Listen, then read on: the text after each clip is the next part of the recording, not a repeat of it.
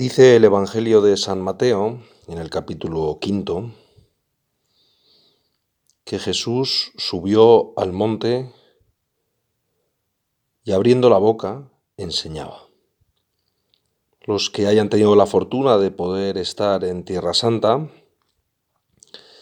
podrán ser bien, bien conscientes de que más que un monte es un montículo o una pequeña ladera y que en todo caso poco importa, puesto que la intención del evangelista Mateo no es tanto dar un detalle geográfico como transmitir una idea fundamental. Moisés en un monte dio la ley. Cristo en otro monte aunque ese monte significara sencillamente ponerse encima de una roca, da la nueva ley. Así pues, Cristo es el nuevo Moisés y todos los lectores o todos los que escuchaban este inicio del capítulo quinto de San Mateo y tenían formación judía eran capaces de reconocerlo. Ese solemne abrir la boca, que como en otro lugar Mateo refiere, guarda relación con lo escondido desde el origen del mundo. Abriendo la boca Jesús nos enseña lo escondido desde el origen del mundo.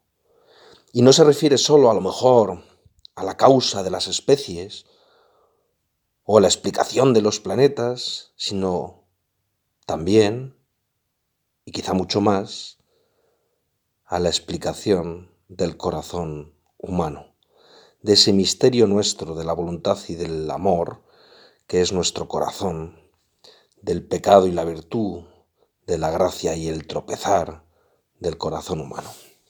Pues bien, Jesús, dice Mateo, sube al monte, abre la boca, ¿y qué es lo que nos cuenta? Durante los capítulos 5 al 7 del Evangelio según San Mateo, vamos a escuchar, vamos a vivir en primerísima persona el llamado, el así llamado Sermón de la Montaña, el lugar de la explicación de la nueva ley de Cristo, cuyo centro, indudablemente, es el Padre nuestro y cuyo maravilloso inicio son las bienaventuranzas. Qué increíble introducción. Qué maravilloso centro. Así debéis orar, Padre nuestro.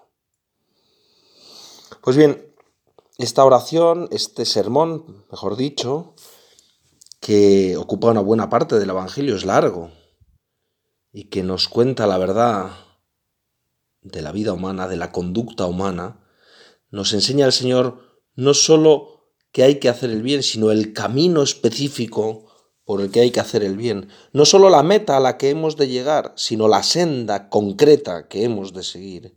Porque tan importante es saber a dónde vamos como conocer por dónde ir. Pues bien, en, en esos capítulos llenos de hondura, de revelación, de manifestación de la verdad de Dios y del hombre,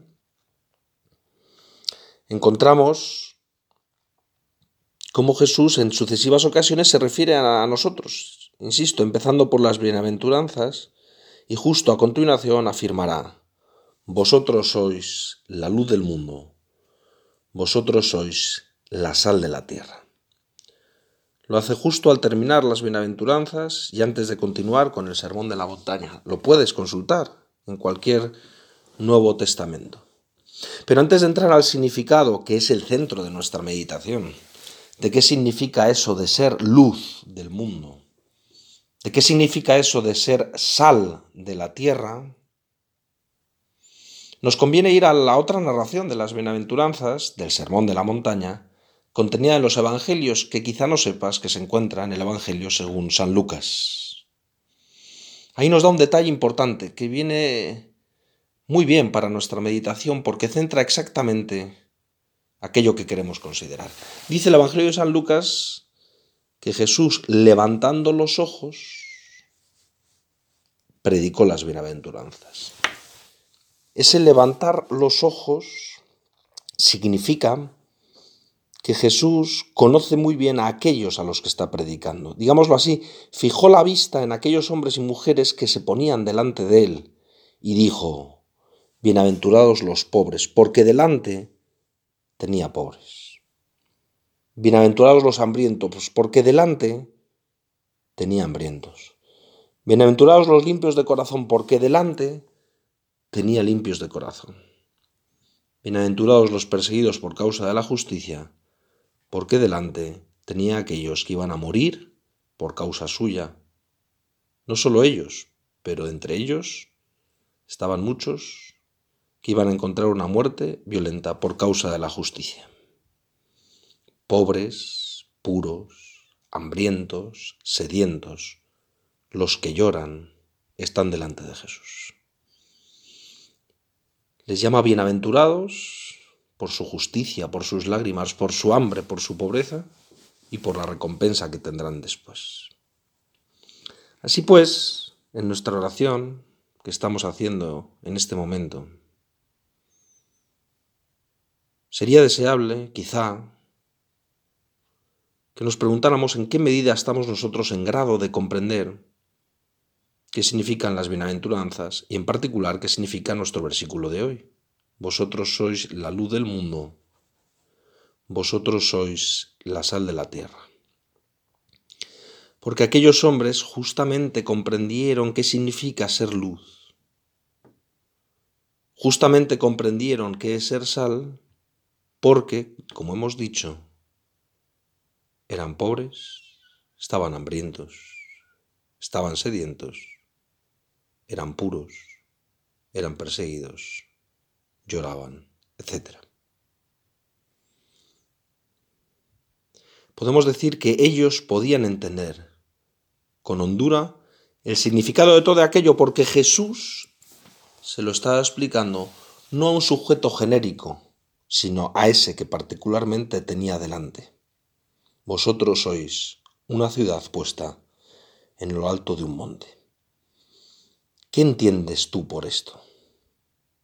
¿Qué podemos entender cristianos que quizá, perdóname que lo diga, estamos satisfechos, estamos acomodados, no sufrimos por amor, está todo controlado, no somos dependientes, esto es pobres, sino que hacemos alarde de nuestro empoderamiento y de nuestra autonomía.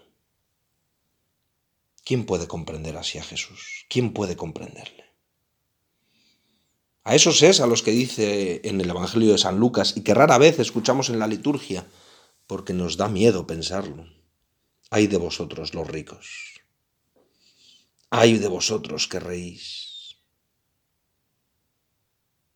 Ay de vosotros que nadáis en la abundancia. Claro, cuando se está en esa perspectiva, cuando se goza de tantísima, digamos, comodidad, quizá lo más parecido, lo que entendemos, digamos así, por la sentencia evangélica, vosotros sois la luz del mundo, vosotros sois la, sal de la tierra, pues es, no sé, como liderar una causa. Oye, que tú estás ahí, que tienes mucho, lidera. Pero eso es como, no sé, brindar un concierto de bellísima, bellísima música celestial, podríamos decir sin ironía, para que sea escuchada por oídos mundanos. ¿Tú crees verdaderamente que nuestro Señor Jesucristo fue un modelo de liderazgo humanamente considerado, cuando muere en la cruz, cuando hace una selección de personal en el que le fallan todos menos uno.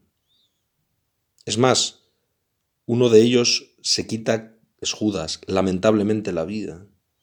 ¿Es Jesucristo verdaderamente un modelo de liderazgo humano? No lo sé, ni es el tema de esta meditación. Lo que sí sé y debemos considerarlo a fondo delante de Jesús, invocando al Espíritu Santo para que venga a nuestros corazones e ilumine nuestro caminar. Lo que sí sé es que cuando tú, Señor, dices, vosotros sois la luz del mundo,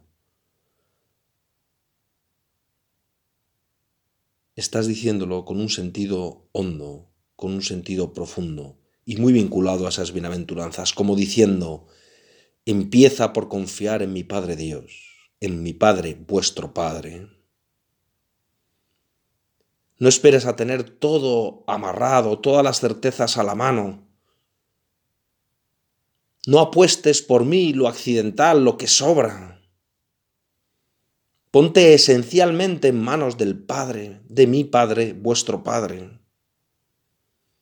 Y comienza a caminar una vida, comienza a completar una vida cuya característica fundamental sea confiar en Dios. Y entonces empezarás a entender qué significa ser luz del mundo y qué significa ser sal de la tierra.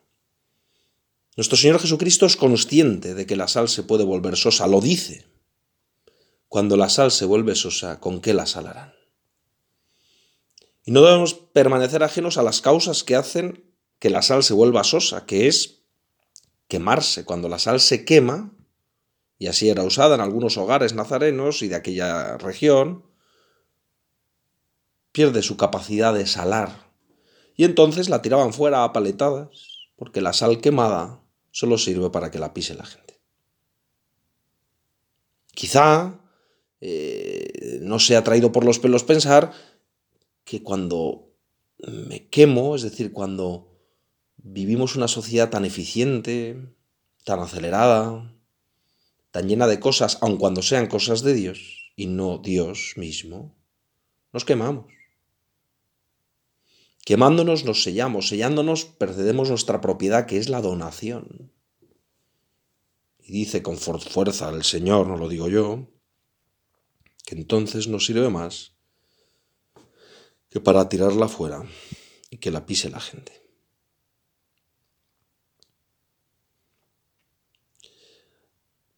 Jesús es tan consciente de la posibilidad de la corrupción de la sal como de su virtualidad. Un poco de sal da sabor a todo.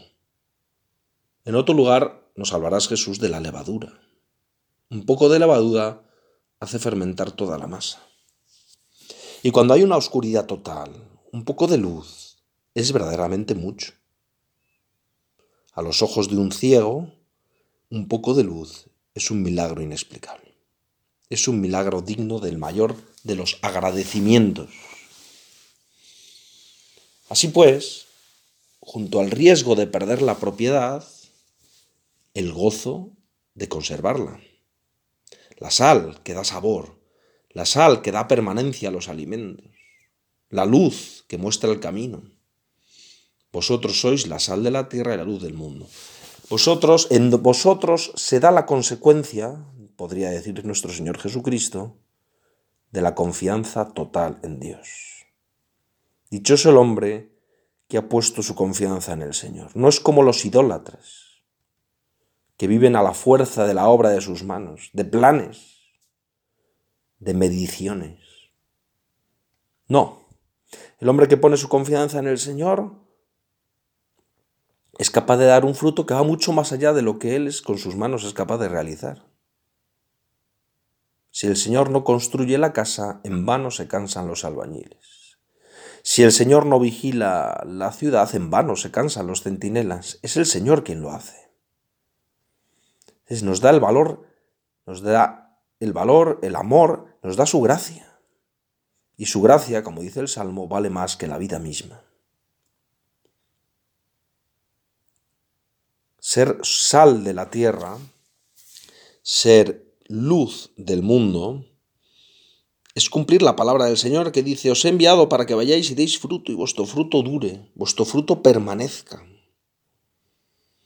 Un fruto que al cabo de los años de entrega bautismal, apostólica, mueve a los corazones agradecidos de hombres y mujeres a decir, obras grandes has hecho, Señor, a través de mí. Y cantarlo con la Virgen María, nuestra Madre.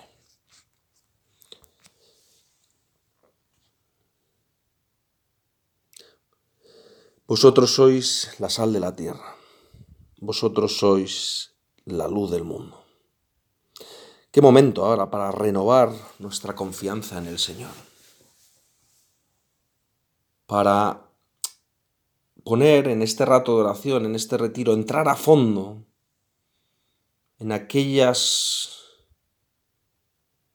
rescondrijos, en aquellos recovecos de nuestra alma, en los que por cualquier razón tenemos la mirada vuelta sobre nosotros mismos. Y buscamos, sin dudar, nuestra comodidad, nuestro bienestar, el asegurar nuestro presente y futuro,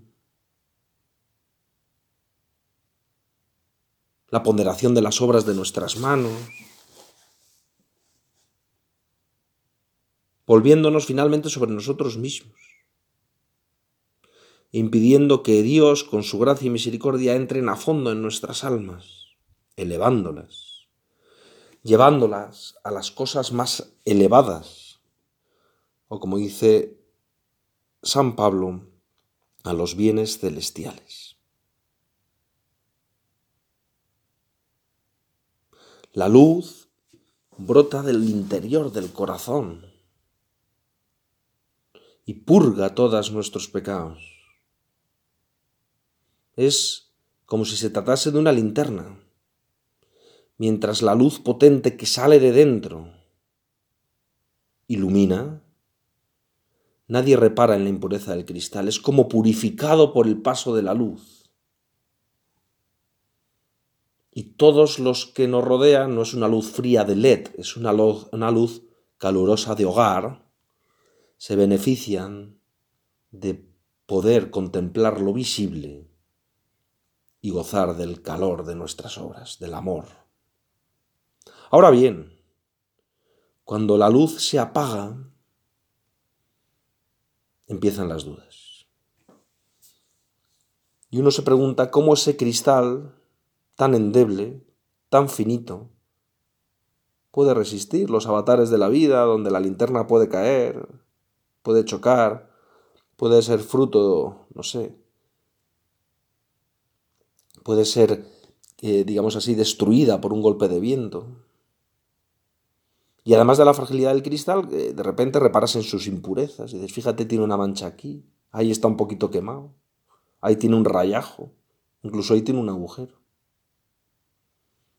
Y empieza la linterna a pensar en sí misma. Dice, yo podré llevar algo. Podré llevar algo en mí. Si soy...